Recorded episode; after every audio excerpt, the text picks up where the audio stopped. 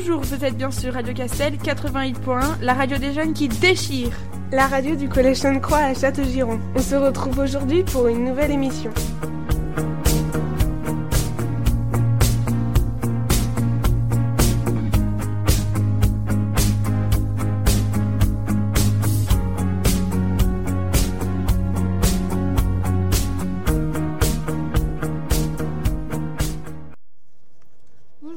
C'est Joanne sur Radio Castel et aujourd'hui la première partie de cette émission commencera par une chronique sur mon orientation. Puis euh, nous continuerons avec euh, une chronique sur euh, The Sun, une série faite par Elisa. donc ensuite il y aura une chronique sur l'orientation de Lisa, suivie de la musique Fire on Fire. nous poursuivrons avec une chronique sur le brevet blanc de Jade puis sur une chronique sur la maladie des huîtres faite par moi-même. Euh, nous poursuivrons ensuite euh, par, une chronique sur l'orientation de Elisa. Euh, puis la musique Bim Bam Toi, suivie de la chronique Le coronavirus de Lisa. Et enfin, la chronique de l'orientation de Jade, suivie par la musique Dance Monkey. Donc, alors, euh, je vais donc commencer par la chronique sur mon orientation. Donc, euh, euh, pour, pour les vœux de mon orientation, tout d'abord, j'aimerais me diriger vers une filière artistique car j'ai commencé à dessiner et à imaginer avant même de savoir tenir un crayon. C'est pour cela que j'ai gardé une terrible habitude de mal placer mon pouce sur un crayon. Mais ça, c'est un détail qui ne vous intéresse sûrement pas. Bref, comme je disais, depuis toute petite, j'écris, invente, crée et redessine à ma façon toutes les choses que j'aime. Par exemple, j'ai rédigé plusieurs bandes dessinées depuis que je suis petite. Ma première fut une BD de lapin entièrement muette que j'ai réalisée lorsque j'avais 6 ans. Ma seconde s'intitule Le Club des Trois, qui comprend 9 tomes. La troisième s'intitule Comme des sœurs et comprend 3 tomes. La suivante s'intitule Mission Indonésie et ne comporte qu'un seul tome. Et enfin, la dernière dont je vais vous parler s'intitule Saint-Antoine des Ormes et comporte 2 tomes que je me suis enfin décidée à publier. C'est l'histoire de Sacha, une jeune fille de 8 ans qui emménage avec, dans le manoir d'un de ses arrière-oncles décédés et y rencontre un jeune garçon de 11 ans, William, qui se trouve être un fantôme. Ensemble, ils vont se lier d'amitié et contrer toutes les lois établies en brisant même le cercle de la vie. Je me passionne vraiment pour la bande dessinée et j'aimerais me en faire mon métier. Ces exemples sont, sont que peu comparés aux centaines de storyboards abandonnés en cours. Les idées me submergent et je passe mes journées à dessiner en oubliant même d'étudier. La plupart des parents disent à leurs enfants de lâcher leur téléphone portable. Moi, ils me demandent de lâcher mes bandes dessinées. Voilà, c'est déjà la fin de ma chronique, très personnelle et qui sûrement en a endormi plus d'un. Mais bon, bref, je vous laisse avec la suite. Salut, c'est Mathis et je vais vous parler de la Révolution française. Alors, tout d'abord, la Révolution française a eu lieu en 1789. Mais Mathis, c'est quoi ça? Mais enfin, c'est de la culture générale, bien sûr.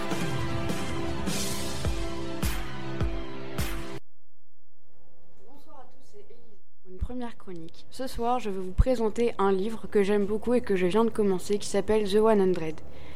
L'essence du titre, euh, qui provient du titre The 100 est une série littéraire de science-fiction imaginée par l'unité d'édition et de production de la Warner, Alloy Entertainment, et écrite par Cass Morgan. Elle a été publiée à partir de 2013. Constituée de quatre tomes, la série raconte l'histoire de 100 jeunes criminels envoyés sur Terre 100 ans après une guerre atomique qui l'a complètement détruite. On découvre l'histoire à travers les principaux, personnages Clark, Bellamy, Octavia, Wells et Glass. En même temps que l'écriture du roman, Eloy met en production une série avec le même concept de départ, mais sans aucun rapport avec le roman de Morgan. Elle est diffusée sur The CW depuis 2014. Voici maintenant les résumés. 100 prisonniers mineurs de la colonie, vaisseaux en orbite dans l'espace abritant les derniers représentants de l'espèce humaine, sont envoyés sur Terre 100 ans après que celle-ci a été détruite par des bombardements nucléaires. Pour eux, la planète bleue dont ils ont rêvé depuis toujours est un endroit merveilleux, à la fois fascinant et terrifiant par ses mystères. Parmi eux, Clark Griffin, Octavia Blake et Bellamy Blake, grand frère de la précédente, ainsi que Wells, fils du, fils du, du chancelier, pardon, essaye d'aider les autres à survivre, tandis que, sur la colonie, Glace, prisonnière s'étant évadée juste avant le départ de la navette, essaye d'échapper aux gardes et de retrouver son petit ami, Luke, et sa mère, Sonja. Mais une fuite d'air dans le vaisseau précipite le départ des autres habitants de la colonie vers la Terre, peuplée d'animaux étranges ayant muté après avoir reçu une très forte dose de radiation lors de la catastrophe. Ils ignorent encore que certains humains n'ont jamais quitté la planète. Voici maintenant un résumé des personnages principaux. Donc, Clark Griffin fait partie des 100 criminels envoyés sur Terre. Elle est devenue prisonnière en plein milieu de ses études de médecine. Elle est non seulement intelligente, mais aussi elle s'investit dans tout ce qu'elle entreprend. Le pouvoir ne l'intéresse pas, tout ce qui l'emporte, c'est que tout le monde survive. Bellamy Blake a lui choisi de descendre sur Terre pour être avec sa sœur et pour la défendre. Ce qu'il a fait sans aucune autorisation. Il est rebelle, imprévisible et il se bat pour les personnes qu'il aime et les causes qu'il croit justes. Wells Jaha est le fils du chancelier et fait aussi partie des 100 criminels. Pour atterrir parmi eux, il a brûlé le seul arbre qu'il y avait sur la station. C'est tout pour moi, je vous retrouve tout à l'heure avec ma chronique sur mon orientation et en attendant je vous laisse avec celle de Lisa. C'est Lisa sur Radio Castel, je vais vous parler de mon orientation. Donc suite au brevet que j'espère réussir, je souhaiterais faire un bac de série générale dans le lycée de, dans un lycée à Sévigné. Euh, le métier que je désirerais faire est architecte d'intérieur. L'architecte d'intérieur conçoit, réalise et l'aménagement d'espaces intérieurs, les cloisons, le mobilier, l'éclairage. Euh, il repense les intérieurs des bureaux, des magasins, des stands commerciaux, des musées, appartements ou maisons. Euh, il joue avec les formes, couleurs, lignes, volumes et matières pour intégrer harmonieusement les équipements spécialisés et articuler les espaces selon la meilleure disposition possible en fonction des besoins et attentes du client. Suite à cela, il élabore le projet avec des plans 3D en fonction du budget technique. Euh, ensuite, il sélectionne des entreprises pour faire le chantier. L'architecte d'intérieur doit, avoir des qualités d'écoute, d'analyse, de sensibilité et être créatif. Il doit euh, aussi faire des études qui vont de Bac plus 2 à Bac plus 5. C'est la fin de ma chronique et je vais vous laisser avec la chanson Fire on Fire. Romantic. She said you're dancing in the movie. I almost started to believe her. Then I saw you and I knew. Maybe it's cause I got a little bit older. Maybe it's all that I've been through. I'd like to think it's how you lean on my shoulder and how I see myself. I don't say a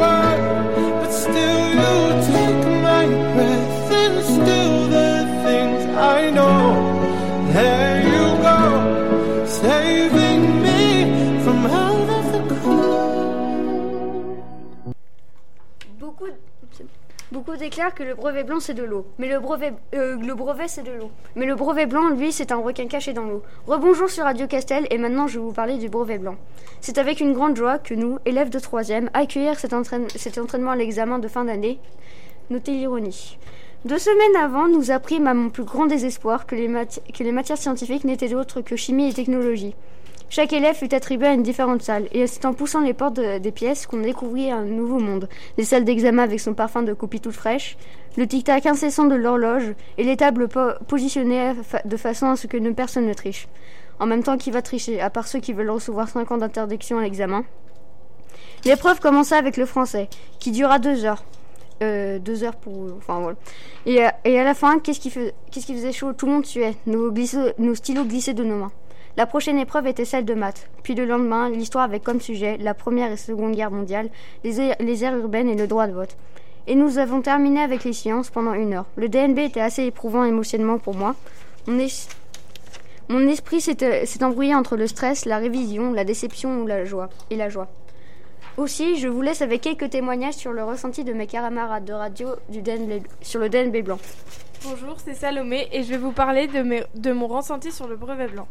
Alors déjà, j'ai commencé à réviser très longtemps à l'avance et je me suis dit que si je mettais autant de temps à réviser pour juste un brevet blanc qui en soi comportait pas énormément de matière vu que c'était que depuis le début de l'année, qu'est-ce que ça allait être à la fin de l'année quand j'allais devoir réviser tout mon collège? Parce que même si j'ai des bons résultats, je ne me souviens pas toujours de tout.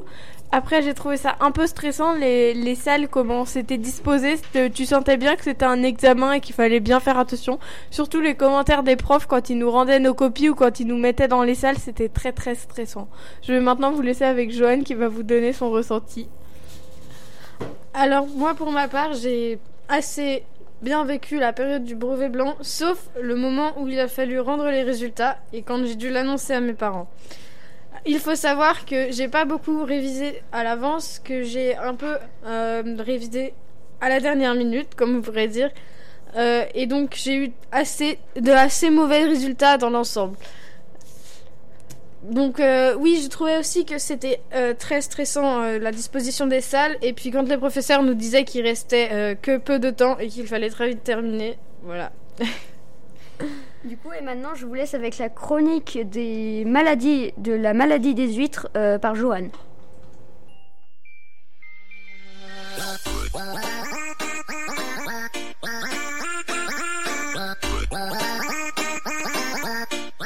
Le réchauffement climatique, c'est grave.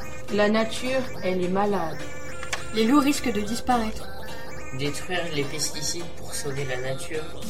L'araignée, pas si méchante que ça. L'abeille est une espèce menacée. C'est la rubrique nature.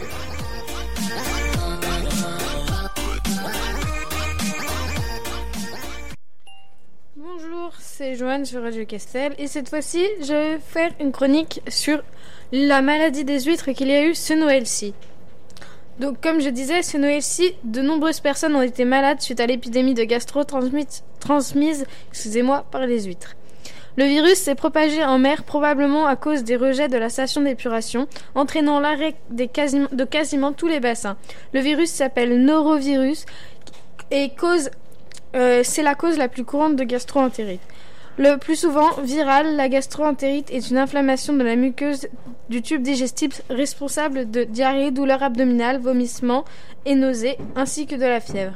Très contagieuse, la gastroentérite peut se transmettre de différentes façons, comme un contact direct avec une personne déjà malade, des objets contaminés euh, ainsi que des aliments contaminés. De nombreuses personnes l'ont contracté cette année suite à avoir euh, après avoir mangé des huîtres provenant du golfe du Morbihan et de la baie du Mont-Saint-Michel. Cette chronique ne me permet de faire une petite parenthèse sur l'écologie en vous donnant le défi de la semaine qui est ne prendre que ce qu'on est capable de manger.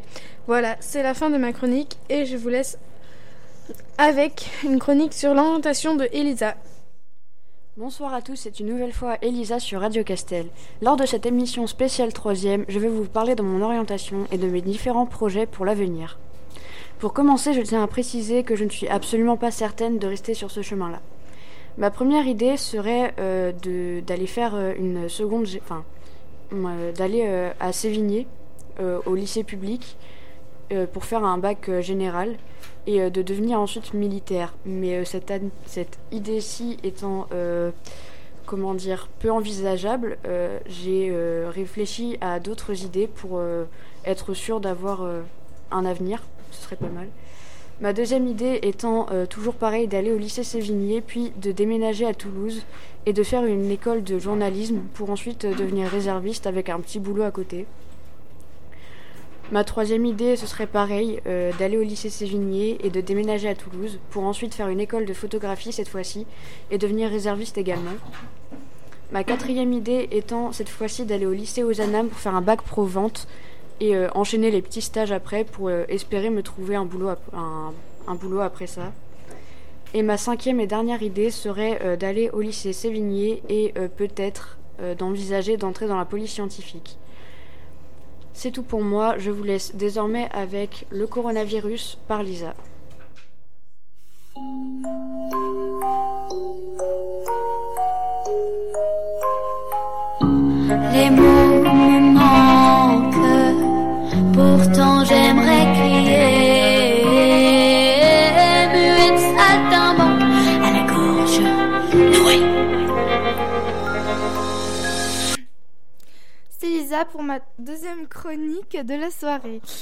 Alors, je vais vous parler du coronavirus. Alors, l'épidémie du coronavirus, également connue sous le nom de, pneumonie euh, Wuhan, a commencé vers le début du mois de décembre 2019 dans la ville de Wuhan en Chine centrale.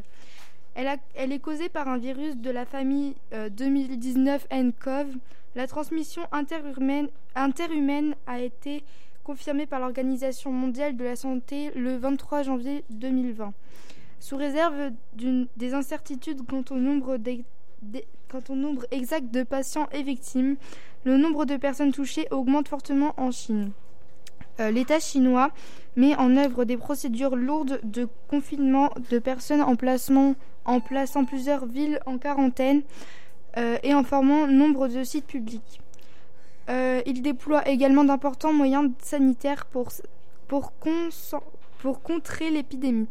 À la fin du mois de janvier, 25 pays sont touchés à la fois, euh, mais à chaque fois un nombre très faible de malades. Ceux-ci sont très vite pris en charge pour éviter de contaminer d'autres personnes. L'Institut Pasteur est actuellement en recherche pour créer un vaccin contre ce virus. Je vais vous laisser à présent avec la chronique de Jade euh, qui va vous parler de son orientation.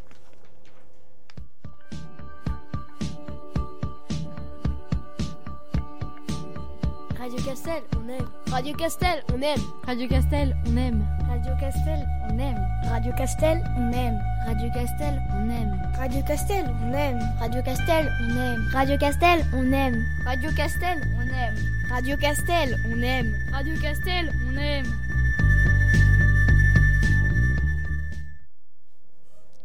Rebonjour, ici Jade sur Radio Castel et maintenant je vais vous parler de mon orientation. Petite, j'ai toujours détesté l'injustice. J'admirais le travail des policiers. Je suivais les enquêtes avec intérêt, priant pour que le coupable soit arrêté, puis jugé, puis condamné. Ce n'est qu'arrivé au collège que l'idée de, faire euh, de faire justice dans le monde m'est venue, après multiples idées de métier. Je m'imaginais devenir une grande policière, enfilant les menottes aux criminels, sauvant et protégeant les citoyens au péril de ma vie. Puis en grandissant, le monde s'est joué de moi. J'enchaîne défaite sur défaite en sport malgré ce que je pratiquais, terrassant mon rêve. J'ai fini par abandonner l'idée, admettant la réalité. Je n'en serais jamais capable. Alors je me suis penché sur autre chose. Alors là me vint l'idée d'être juge. Après tout, quelle différence? Là aussi, je, je, rendais justice. Ce désir ne m'a pas abandonné. Cette fois, je veux devenir une grande juge, et je suis prête à tout faire, tout faire pour l'être. Je veux rendre ce monde plus juste. Plus juste. Je me suis promis de le faire, de faire de ce monde un monde meilleur. Après le brevet, je souhaiterais aller au lycée Ozanam et en cherchant sur UNICEF, site que je conseille pour s'orienter, j'ai regardé les études futures que je dois faire et je dois avouer que cela m'effraie un peu, enfin énormément. Souvent je me dis que je n'y arriverai jamais, mais je ferai de mon mieux. Et puis, et puis il y a ces phrases du démon. Beaucoup de candidatures, mais très peu réussissent. Et maintenant, c'est la fin de, ma chronique et je vous laisse, je vous laisse avec la musique Danse Monkey.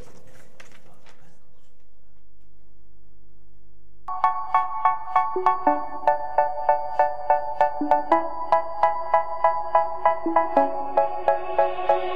say, oh my God, I see the way you shine. Take your hand, my dear, and place them both in mine. You know you stopped me dead while I was passing by. And now I beg to see you dance just one more time.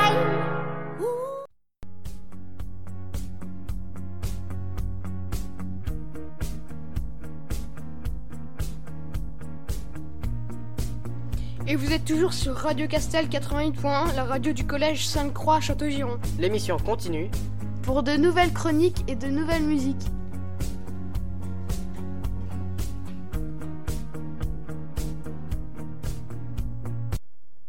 Bonjour à tous, on se retrouve pour cette deuxième partie d'émission spéciale 3 sur Radio Castel 88.1. C'est Salomé au micro. Je vais commencer par une chronique sur la chandeleur faite par moi. Puis Jean euh, continuera avec sa passion, faire des prods. Pour illustrer sa chronique, on mettra une des productions de Jean. Puis Noah continuera avec la chronique YouTube. Pour poursuivre, Salomé va vous parler du DNB. Puis elle va vous laisser avec la musique Human.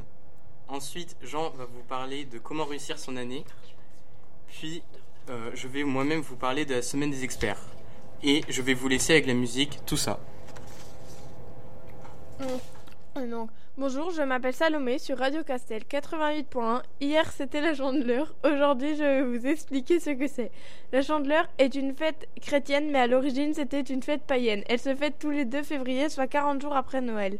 Le terme Chandeleur vient de fête des chandelles. En effet, lors de la Chandeleur, on commémore la présentation de Jésus au temple, la tradition juive voulant que le premier-né mâle de la famille soit amené au temple 40 jours après sa naissance pour être consacré au, Seigneur. Cette durée de 40 jours correspond à la période durant laquelle les mères étaient considérées comme impures par la loi juive. Après leur accouchement, interdiction leur était donc de se rendre dans un lieu culte. Une fois ce délai écoulé, les mères pouvaient se rendre au temple afin d'y effectuer un sacrifice animal et recouvrer ainsi leur pureté. Le jour où Marie et Joseph emmenèrent Jésus au temple, l'évangile de Luc raconte qu'un homme nommé Siméon y vint, poussé par l'Esprit Saint et la promesse qu'il ne mourrait pas avant d'avoir vu le Messie. C'est donc cet événement qu'on se remémore. Entre-temps, une autre tradition a vu le jour, celle des crêpes. Elle se rapporte à un mythe lointain, selon lequel si on ne fait pas de crêpes le jour de la chandeleur, le blé serait carillé pour l'année. D'ailleurs, en faisant des crêpes, il faut respecter une coutume, celle de la pièce d'or. Les paysans faisaient sauter la première crêpe avec la main droite, tout en tenant une pièce d'or dans la main gauche. Ensuite, la pièce d'or était enroulée dans la crêpe, avant d'être portée en procession par toute la famille jusque dans la chambre où on la déposait en de l'armoire, et elle pourrissait jusqu'à l'année suivante. On récupérait alors les débris de la crêpe de l'an passé pour la donner la pièce d'or au premier pauvre venu. C'est un peu enfin sale parce qu'on met une crêpe sur une armoire et elle pourrit pendant bah, toute une année en haut de l'armoire avec une pièce dedans. Si tous ces rites étaient respectés, la famille était assurée d'avoir de l'argent toute l'année. Celui qui retourne sa crêpe avec adresse, qu'il ne la laisse pas tomber par terre ou qu'il ne la rattrape pas sous la forme navrante de quelques linges fripés, celui-là aura du bonheur jusqu'à la chandeleur prochaine. Euh, cette tradition existe toujours, même si nous faisons juste sauter hum, sauter la crêpe. Aujourd'hui, aujourd'hui, ces rites n'existent plus, mais on a conservé la tradition des crêpes et on a bien raison parce que c'est bon. On mange aussi la crêpe car elle représente le soleil et donc la lumière, faisant appel aux chandelles. C'est maintenant la fin de cette chronique et je vous laisse avec Jean qui va vous parler de sa passion. Bonjour à tous et bienvenue sur ma chronique. Je vais maintenant vous parler de ma passion. Ma passion, c'est créer des prods sur le logiciel FL Studio. Mais d'abord, qu'est-ce qu'une prod? Euh, Une prod est une musique réalisée à l'aide d'un ordinateur. Euh, mais tout d'abord, laissez-moi vous présenter FL Studio. FL Studio est un logiciel de production de musique créé en 1997 par la firme belge ImageLine. Il comporte une version gratuite. Je vais maintenant vous expliquer comment je réalise mes prods. Tout d'abord, je, réalise ma... je dois réaliser ma mélodie principale. Je prends une suite d'accords qui m'aidera à réaliser la mélodie. Pour ma mélodie, je prends ce qu'on appelle des VST. Ce sont des banques avec de multiples instruments. J'en réalise euh, souvent plusieurs afin de voir une prod enrichie et non ennuyante. Euh, des fois, je manque d'aspiration, il faut en avoir pour réaliser des prods originales. Après que j'ai pu faire une mélodie qui me plaît, Soit j'en fais une deuxième, soit je passe directement aux drums. Les drums, ce sont les éléments de batterie comme le kick, les snares, les claps qui compléteront la prod. Ensuite, donc je passe aux drums. Euh, je mets d'abord un clap ou une snare tous les 8 temps, euh, mais cela dépend du style de musique. Ensuite, je mets des hi-hats tous les 2 temps et j'essaie de créer un rythme en faisant des rolls. Donc c'est des suites de hi-hats. Ensuite, j'ajoute des kicks euh, qui permettront à la prod de. Enfin, qui donneront un réel rythme à la prod. Ensuite, la 808 basse ou la 808 qui, se compléteront avec les kicks. J'ajoute ensuite des, mélodies, euh, des, des effets sur la mélodie, comme de la réverbération, de la distorsion ou bien d'autres effets encore. Puis je vais commencer à structurer ma prod. J'ajoute des FX qui sont des effets audio, comme pour l'intro. Puis je, fais l'arrangement, je construis ma prod et enfin je réalise un music visualizer si je décide de la poster sur mon profil YouTube et Instagram. Je vous invite d'ailleurs à aller voir euh, mes prods. Donc mon Instagram c'est JocliBeats et mon YouTube c'est Jocli. Et, et encore tout ce, que, tout ce que je viens de vous dire est abrégé. En réalité, réaliser une prod est beaucoup plus complexe. Une prod complète me prend généralement 3 euh, ou 4 heures pour les plus courtes. J'aime vraiment faire des prods puisque cela me permet de faire parler mes émotions à travers les musiques et de faire parler mon inspiration. Cela fait maintenant 6 mois que j'ai commencé et je compte continuer. Personnellement, je fais plus des prods de style trap, rap moderne, mais il y a plein d'autres styles. Je trouve cette activité passionnante et à la portée de tout le monde. Il faut juste un peu de temps pour apprendre. Voilà, je pense avoir fait le résumé de ma passion.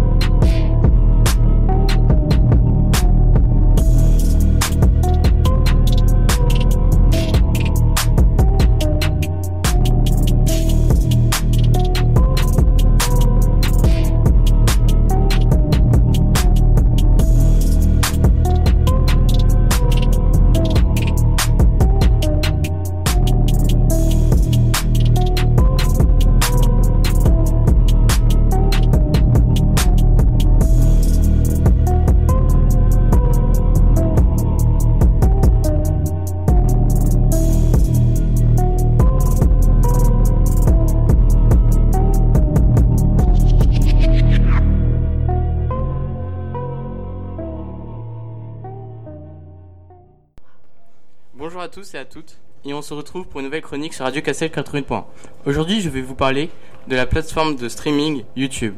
YouTube est une application ou un site dont le propriétaire est Google. Cette application permet de regarder des vidéos postées par des chaînes YouTube qui sont gérées par un ou des YouTubeurs.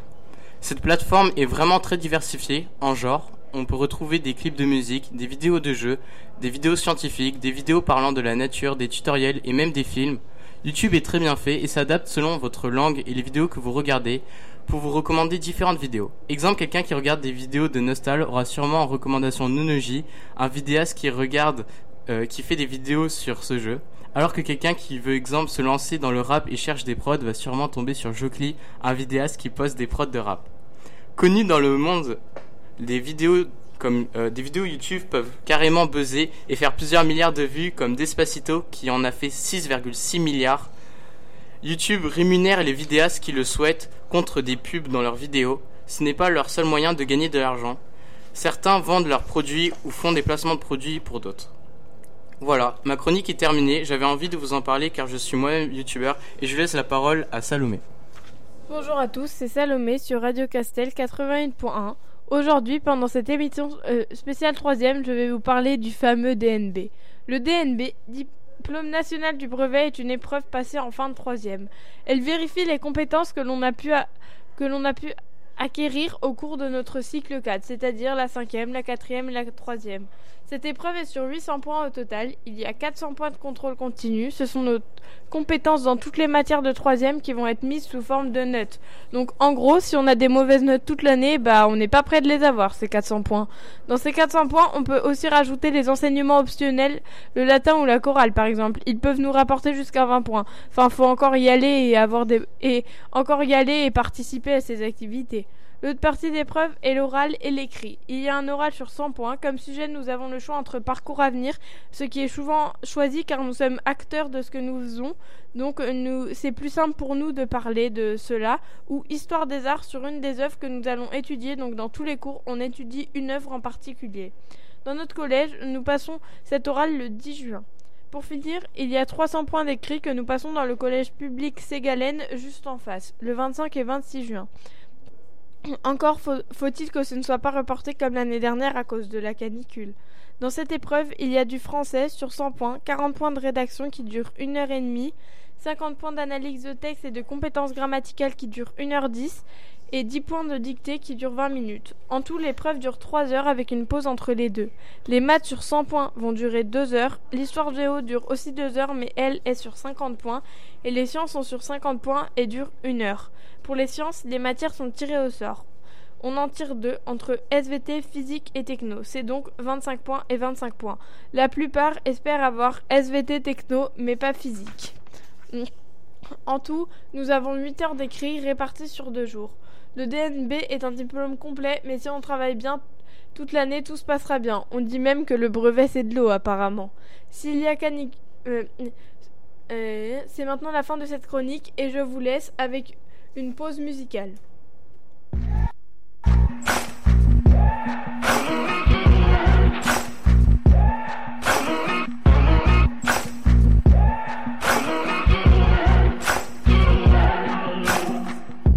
Maybe I'm foolish, maybe I'm blind, thinking I can see through this and see what's behind. Got no way to prove it, so maybe I'm lying.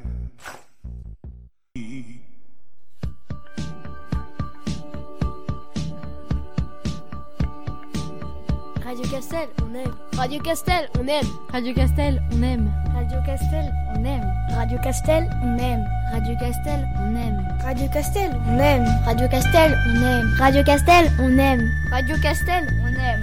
Radio Castel, on aime. Radio Castel, on aime.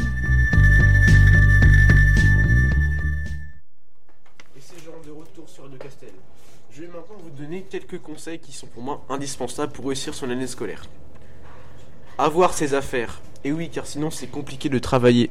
Être attentif. Pour comprendre, il faut rester attentif en cours. Bien dormir. Bien dormir, effectivement, permet de rester attentif en cours et de rester en forme et de ne pas être fatigué. C'est aussi très important. Réviser régulièrement. C'est une notion importante pour réussir son année. Il, il ne faut pas, par exemple, réviser juste avant les évaluations. Si vous n'y arrivez pas, Essayez de créer un planning de révision et essayez de vous y tenir. Prendre des notes, des notes en cours. Et oui, prendre des notes peut aussi être utile, comme par exemple, dans mon cas, pour le brevet. Voilà, c'était ma chronique assez courte. Je vous laisse maintenant avec Noah qui va vous parler de la semaine des experts. Et rebonjour à tous, c'est Noah et on se retrouve pour une nouvelle chronique sur Radio Castel 80.1. Cette fois-ci, je vais vous parler de la semaine des experts qui se fait à Sainte-Croix. Tout au long de l'année, les élèves de 3e, 4e et 5e passent une semaine des experts. Cette semaine est importante car elle permet aux élèves de s'améliorer à l'oral grâce à un exposé qui est effectué à la fin de la semaine. Elle permet de s'améliorer dans le travail de groupe car les élèves sont en, groupe d'interclasse. Elle permet aussi de s'améliorer dans la prise de notes et dans la rédaction. La semaine des experts se découpe en plusieurs parties. D'abord les, éle- d'abord les élèves, excusez-moi, doivent prendre des notes à partir des documents qu'on leur a fournis. Ils doivent bien faire attention à ne pas être hors sujet et à prendre des informations pertinentes. Ensuite, les élèves doivent réfléchir à un plan et le montrer à un professeur qui le validera ou non. Si leur plan est validé, ils peuvent ensuite rédiger une affiche de synthèse à partir du plan. Les élèves doivent faire un panneau d'exposition appelé maquette qui est un document visuel qui, fait, qui est fait à partir qui fait apparaître le titre, un plan et des illustrations. Ils doivent faire une fiche bibliographie qui référence les sources utilisées. Les élèves ont aussi le choix entre faire une affiche ou un panneau d'illustration. Sur le panneau, on retrouve les différentes parties de l'exposé, contrairement à l'affiche qui développe une partie ou une sous-partie de l'exposé. Après avoir écrit l'exposé, les élèves s'entraînent bien sûr à l'oral afin d'être le plus à l'aise possible. Les exposés se déroulent le jeudi et le vendredi. Les élèves n'ont pas le droit d'amener des documents ou autres chez eux, donc ils travaillent bien sûr à fond et n'ont pas d'autres cours pendant la semaine.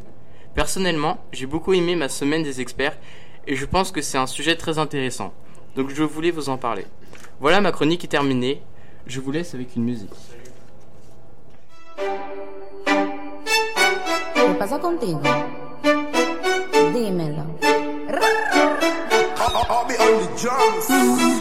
Ya no tienes cosa. Hoy salió con su amiga. Dice que pa' matar la tusa. Que porque un hombre le pagó mal. Está dura y abusa. Se cansó de ser buena. Ahora es ella quien los usa. Que porque un hombre